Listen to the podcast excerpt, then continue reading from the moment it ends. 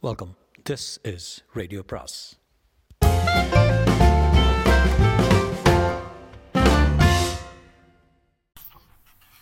அனைவருக்கும் அன்பு வணக்கம். சுஜாதாவின் மற்றொரு குறுநாவல் என்று குறுநாவலின் பெயர் விதி. விதி பாகம் ஒன்று.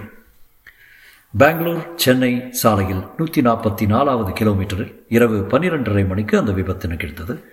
எழுபது கிலோமீட்டர் மீட்டர் வேகத்தில் கிலோமீட்டர் வேகத்தில் சென்று கொண்டிருந்த பஸ்ஸின் கேபினில் திருமால் முருகன் இயேசுநாதர் இன்ன பிற தெய்வங்களின் படத்து கருவில் அகர்பத்தியும் மல்லிகையும் மணக்க உள்ளே வீடியோவில் தமிழ் கதாநாயகன் எப்படி எப்படி? என்று கேட்டதற்கு பதில் சொல்ல இயலாதவாறு பெரும்பாலும் பிரயாணிகள் உறங்கிக் கொண்டிருக்க டிரைவர் ஒரு வளைவில் வேகத்தை குறைக்காத போது எதிர் திசையில் மோட்டார் சைக்கிள் என்று அவர் நம்பிக்கொண்டிருந்தது ஒற்றைக்கண் லாரியாக சட்டென்று பரிணமிக்க அதை தவிர்க்க இடதுபுறம் அதிகமாக திருப்பிய போது மாட்டு வண்டியை தாமதமாக கவனித்து ஒரே சரையல் திருப்பம் செய்ததும் லாரியின் பின்புறத்தில் நீட்டிக்கொண்டிருந்த டார் ஸ்டீல் கம்பிகள் பஸ்ஸின் வலதுபுறத்தை இரும்பு விரல்களால் வருடி வேகத்தால் இரக்கமில்லாத பௌதீக விதிகளால் பஸ் நிலை குலைந்து மரத்தை நோக்கி விரைவினும் விரைவாக சென்று மரத்தில் பட்டு சரளையில் மனம் மாறி இரண்டு டயர்கள் தூக்கி கொண்டு சாலையில் உலோகம் தீற்றியதால் மத்தாப்பு தெரித்து கவிழ்ந்து உருண்டு பஸ்ஸின் விளக்குகள் அணைந்து போவதற்கு முன் வீடியோ எப்படி எப்படி என்றது விபத்தில் பதினைந்து பேர் இறந்து போனதாக செய்தி வந்தது. கணேஷ் கோர்ட்டுக்கு போகும் அவசரத்தில் இருந்தான். வசந்த் ஒன்பது மணிக்கு கேஸ் காகிதங்களுடன் வர வேண்டியவன் பத்து இருபது. இன்றைக்கு இந்த தருதல பல பயலை கடிந்து கொண்டே ஆகணும். அநியாயம். சாக்கு சொல்வதில் உத்தமன். வசந்த் இன்றைக்கும் எதையும் கவனிக்கப் போவதில்லை. திட்டு டோஸ். கதவு பொத்தான் அழுத்தப்பட அழுத்தப்பட கணேஷ் முகத்தை கடுமையாக்கி கொண்டு கை கடிகாரத்தை காட்டிக்கொண்டே திறந்து ஏடா எத்தனை நேரம்? எத்தனை மணிக்கு வர சொன்னேன் என்றான். பாருமி என்றாள் அந்த பெண். Oh sorry sorry Vasanth uh, junior நினச்சேன். வாங்க உள்ள வாங்க. நீங்கள் தானே மிஸ்டர் கணேஷ்? ஆமாம் பொறுமை இல்லாத கணேஷ்.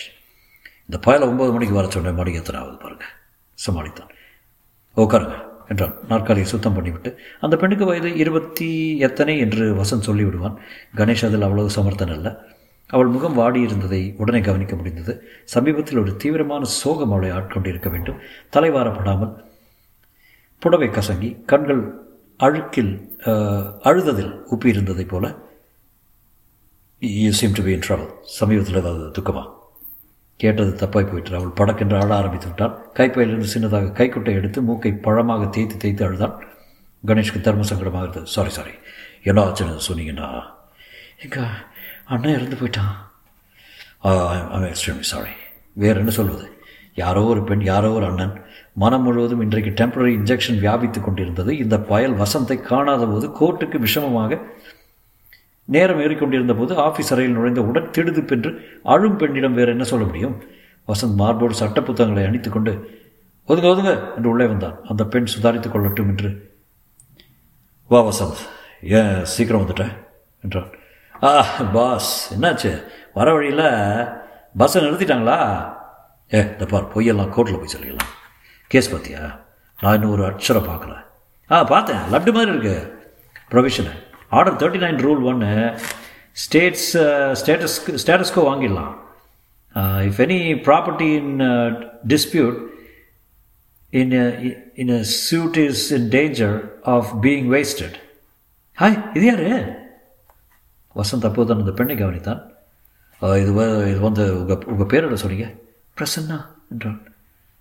ஏன் அழுறீங்க? ஷி லாஸ்ட் பிரதா ஓ அடடா அதுக்கெல்லாம் அழுவாங்களா? போகிறோம் போயிட்டான் நெருநல் உணர்வன் இன்றில்லை எனில் பெருமை அடைந்து இவ்வுலகு. வாங்க வாங்க.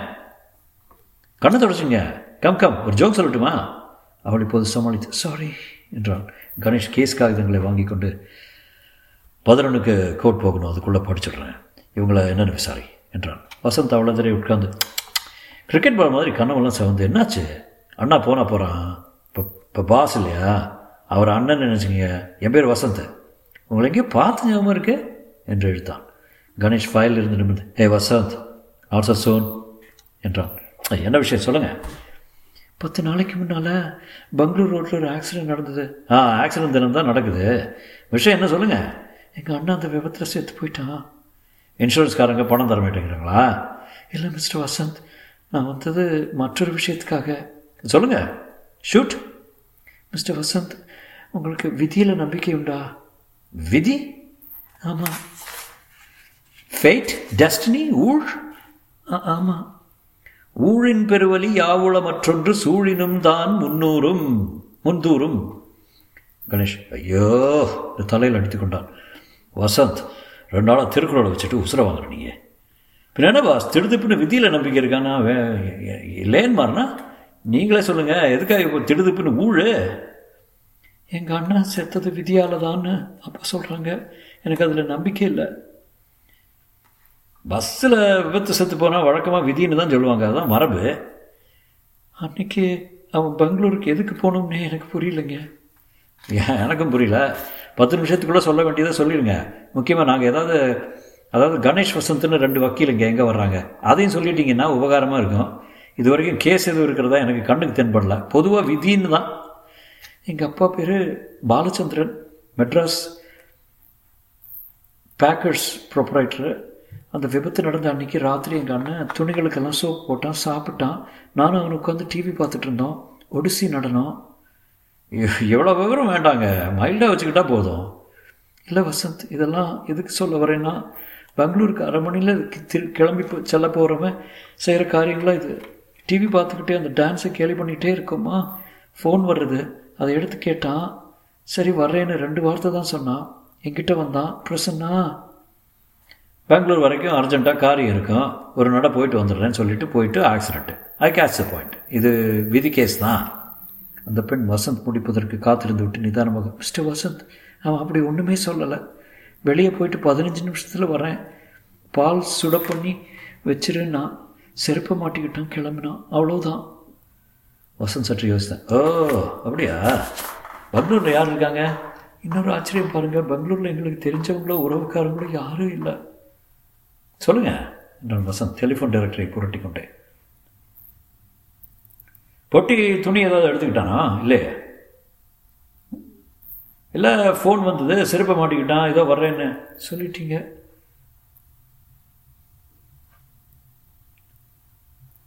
ஆ ஆமாம் ஆமாம் நீங்கள் சொல்லிட்டீங்களே. பால் சுட பண்ணி எட்ஸெட்ரா எட்ஸெட்ரா ராத்திரி முழுக்க எங்கே போனால் எங்கே போனாலும் மண்டையை உடைச்சிட்டு இருக்கோம். அப்பா தூங்கவே இல்லை. காலையில் டெலிஃபோன் வருது. அந்த பஸ் கம்பெனி என்னவோ ட்ராவல்ஸு அவங்கக்கிட்ட இருந்து தாமோதரன்னு ஒருத்தர் உங்கள் வீட்டில் இருந்தாரா? இருந்தாராவதுன்னு தெரிச்சு போய் ஆ புரியுது. அலறி அடிச்சுட்டு அந்த காரை எடுத்துக்கிட்டு போகிறோம் வசந்த் வாழ்நாளில் மறக்க முடியாத காட்சி. சின்ன லோக்கல் பண்டோ என்னவோ ஆஸ்பத்திரி. அதில் வராந்தாவில் பதினஞ்சு பாடி அதில் அண்ணா. அதே சட்டை அதே பேண்ட்டு மண்டையில் புறப்பட்டு ஒரே ஒரு ரத்தக்கோடு முகத்தில் ஓ நோ. எங்களுக்கு எப்படி இருக்குன்னு சொல்லுங்கள் வெரி அன்ஃபார்ச்சுனேட் ஆனால் ஒரு சந்தேகம். வீட்டு எதுக்கு வந்தேன்னு கேட்குறீங்க கிளேவர் நாங்கள் ரெண்டு பேரும் வக்கீல. பஸ் கம்பெனி மேலே கேஸ் போடணும்னா போடலாம். உங்கள் அண்ணா சம்பாதிச்சுட்டு குடும்பத்தை காப்பாற்றிட்டு இருந்தாரா? எங்களுக்கு கடவுள் புண்ணியத்தில் சொத்தெல்லாம் இருக்குது. கேஸ் எதுவும் போட வேண்டாம். பின்ன? என்றான் மலைப்புடன் அவன் எதுக்காக பெங்களூர் போனான் அவனை கூப்பிட்டது யார்? அந்த ஃபோன் கால் என்ன? கண்டுபிடிக்கணுமா? ஏன் பெங்களூரில் என்ன? அங்கே யாரையுமே தெரியாது. எந்த விதமான தொடர்பு இல்லாத நகரத்துக்கு திடீர்னு பஸ் பிடித்து போக காரணம் என்ன? விதி அவனை கூப்பிட்டுதா? எந்த விதி? என்ன விதி? இதை நான் தெரிஞ்சுக்க விரும்புகிறேன் இதுக்கு என்ன செலவானாலும் சரி. இதை தெரிஞ்சுக்கிறதுனால உங்களுக்கு எதுவும் லாபம் இல்லை ஒப்புக்கிறேன். இருந்தாலும் அவன் போனதுக்கப்புறம் சின்ன சின்ன விஷயங்களுக்கெல்லாம் பயந்து சாகிறேன். வீட்டிலேருந்து வெளியே கிளம்புறதுக்கு லேட் ஆச்சுன்னா எனக்கு ஏதோ விபத்து நழ போகிறது அதனால தான் விதி இப்படி லேட் பண்ணுறது சாலையில் இடது பக்கமாக நடந்தால் என் விதி அந்த பஸ் டயர் பங்க்சர் ஆகி என் மேலே வந்து மோத போகிறது வலது பக்கம் பார்க்கலாம். வலது பக்கத்தில் எலக்ட்ரிக் ஒயர் விழுந்தால் இயல்பாக நடக்கிற எதுலேயும் நம்பிக்கை போய் எல்லாத்துலேயும் பயம் வந்துடுறது. சுவிட்சை போடுறப்போ மாடிப்படி இறங்கப்போ விதி. மரணம் நம்ம சுற்றி எங்கே பார்த்தாலும் இருக்குது. சந்தர்ப்பங்களை வச்சுக்கிட்டு காத்துக்கிட்டு. இப்போ கூட உங்களை பார்த்து ஒரு மாதிரி பயம் வந்தது. இந்த ஆள் ஓ மை காட் நான் ரொம்ப சாதுங்க. ஒரு பூச்சியை உபதிரவம் பண்ண மாட்டேன். இல்லைங்க என்னுடைய மென்டல் ஆகனி அவஸ்தையை உங்களுக்கு சொல்ல போகிறேன் அவஸ்தைப்படுறீங்க தெரியுது. அதாவது நாங்கள் வந்து உங்கள் அண்ணன் எதுக்காக பெங்களூர் போக தீர்மானித்தார்னு கண்டுபிடிக்கணும். நீங்கள் என்ன நினைக்கிறீங்க? அவனுடைய வித்தியை அவனை செலுத்திதா இப்போ ஒன்றும் சொல்கிறதுக்கு இல்லைங்க. என்னை பொறுத்தவரையில் விதியை அப்பப்போ சந்தித்து ஹலோன்னு இருக்கேன் அத்தனை பழக்கம் இல்லை. அது பாட்டுக்கு அந்த பக்கம் நான் இந்த பக்கம் சைடு வாங்கிடுவேன். உங்கள் கேஸ் இன்ட்ரெஸ்டிங்காக தான் இருக்குது எதுக்கும் கணேஷ்கிட்ட பேசிவிட்டு உங்களுக்கு ஃபோன் பண்ணுறேன் seven four double three seven தானே? அப்படி சற்று ஆச்சரியப்பட்டு எப்படிங்க தெரியும்? என்றான். உங்கள் விதி ஊழ உங்கள் number seven four three three seven இறைவனே படைச்சிருக்கானே. ஏ விளையாடாதீங்க பயமாக இருக்குது. பயப்படாதீங்க. நீங்கள் பேசிகிட்டு இருக்கிறப்போ டைரக்டரியில் உங்கள் அப்பா பேரை பார்த்தேன். எதுக்கும் உங்கள் அண்ணன் பேர் மற்ற விவரங்கள்லாம் குறித்து கொடுங்க. ஒரு வாரத்துக்குள்ளே தகவல் சொல்கிறேன் ஆனால் ஆனால் ஆனால் என்ன தகவல் கிடைச்சாலும் பரவாயில்லையா? பரவாயில்லைங்க. சில சமயம் உண்மைகளை தேடுறது அவ்வளோ நல்லதில்லை. உண்மை உறங்கினா பல பேருக்கு சொஸ்தம் அதுக்கு பதிலாக ஒரு ஜெர்மன் படம் பார்க்கலாம். ஃபாஸ் டைனடர்னு ஃபிலிம் சொசைட்டியில் பா பாஸ் இருக்குது. Thanks I'm not in a mood இதுக்கு எவ்வளோ செலவானாலும் சரி. என்கிட்ட வந்துட்டீங்கல்ல? ஒழிச்சு கட்டிடுறோம். கவலைப்படாதீங்க. தேங்க்ஸ் ஒரு காகிதத்தில் விவரங்களை குறிக்கும்போது வசந்த் அவளை கவனித்தான். தலைமயிரை சரி பண்ணி கொண்டு மடிமேல் நோட்டு புத்தகத்தை வைத்துக்கொண்டு அழகான கையெழுத்தில் எழுதி கொண்டிருந்தவளை கையெழுத்து பார்த்து அதிக செலவாளின்னு தெரியுது என்றான் வசந்த். அப்படியா? நின்று கொண்டு அவனிடம் காகிதத்தை கொடுத்து எப்போ ஃபோன் பண்ணிட்டோம்? என்றான். நானே ஃபோன் பண்ணுறேனே என்றான் வசந்த். சாரி கீழே விழுந்துருச்சு என்றான். அவள் பேனாவை எடுத்து கொடுத்து விட்டு குட் பாய் என்று சொன்னாள். எதுக்கு பா சிரிக்கிறீங்க? நீயும் ட்ரை பண்ணி பார்த்துடா. கையெழுத்து நல்லா இருக்குன்னு பேனாவை கீழே போட்டேன். ஆ? ஆ பேரில். ரொம்ப துக் துக்கம் போல் இருக்குது துக்கம்.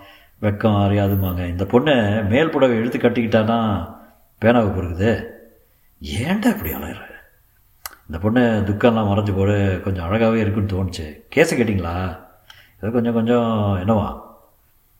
விதி உண்டா இல்லையா? அதான் கொஸ்டின் இந்த பொண்ணோட அண்ணன் டிவி பார்த்துட்டு இருந்தானா? பொடி நடையாக ஒரு தம் அடிச்சுட்டு வர்றேன்னு கிளம்பி போனான் அப்புறம் ஆளை காணும். மறுநாள் பார்த்தா பேப்பரில் பேர். பெங்களூர் பஸ்ஸில் ஆக்சிடெண்ட்டில் ஐயா லிஸ்ட்டில் இருக்கார்.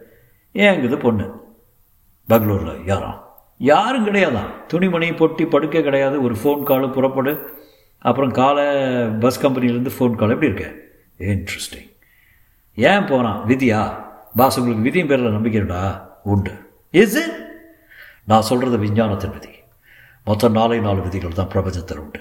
Gravitation radiation weak and strong nuclear forces சரி தான் கேள்வி இதெல்லாம் நிறைய படிக்கிறீங்க போல். இல்லை கார்ஜுகா அது என்ன காவோ இப்போ நாம் ரெண்டு பேருமே ரெண்டு வெர்ஜன்ஸ் தானே இல்லையா? நீ வெர்ஜன் அண்ட் டே நீ பார்க்காத கேஸாடா இப்போ நீ பெங்களூர் பஸ்ஸில் திருதிப்புன்னு புறப்பட்டு போனேன்னா நான் கேள்வியே கேட்க மாட்டேன். ஊருக்கு ஊர் கேர்ள் ஃப்ரெண்டு அவள் பேர் என்ன? இரான்காரன் கேஸில் வந்தாலும் அதை விடுங்க பாஸ் கல்யாணம் ஆகி கர்ப்பமாகி பும்சவனம் கூட ஆயிடுச்சு இப்போ இந்த கேஸை எடுக்கலாங்கிறீங்களா? ஒரு மூணு மணி நேரம் முக்கினா விஷயம் வெளியே வந்துடும் இப்போ இல்லை இப்போ இன்ஜங்ஷன் ப்ரைம் ஆஃபீஸு கேஸ் இருக்குது நம்ம பார்ட்டிக்கு சக்ஸஸ் ஆகிறதுக்கு சான்ஸ் இருக்கும்.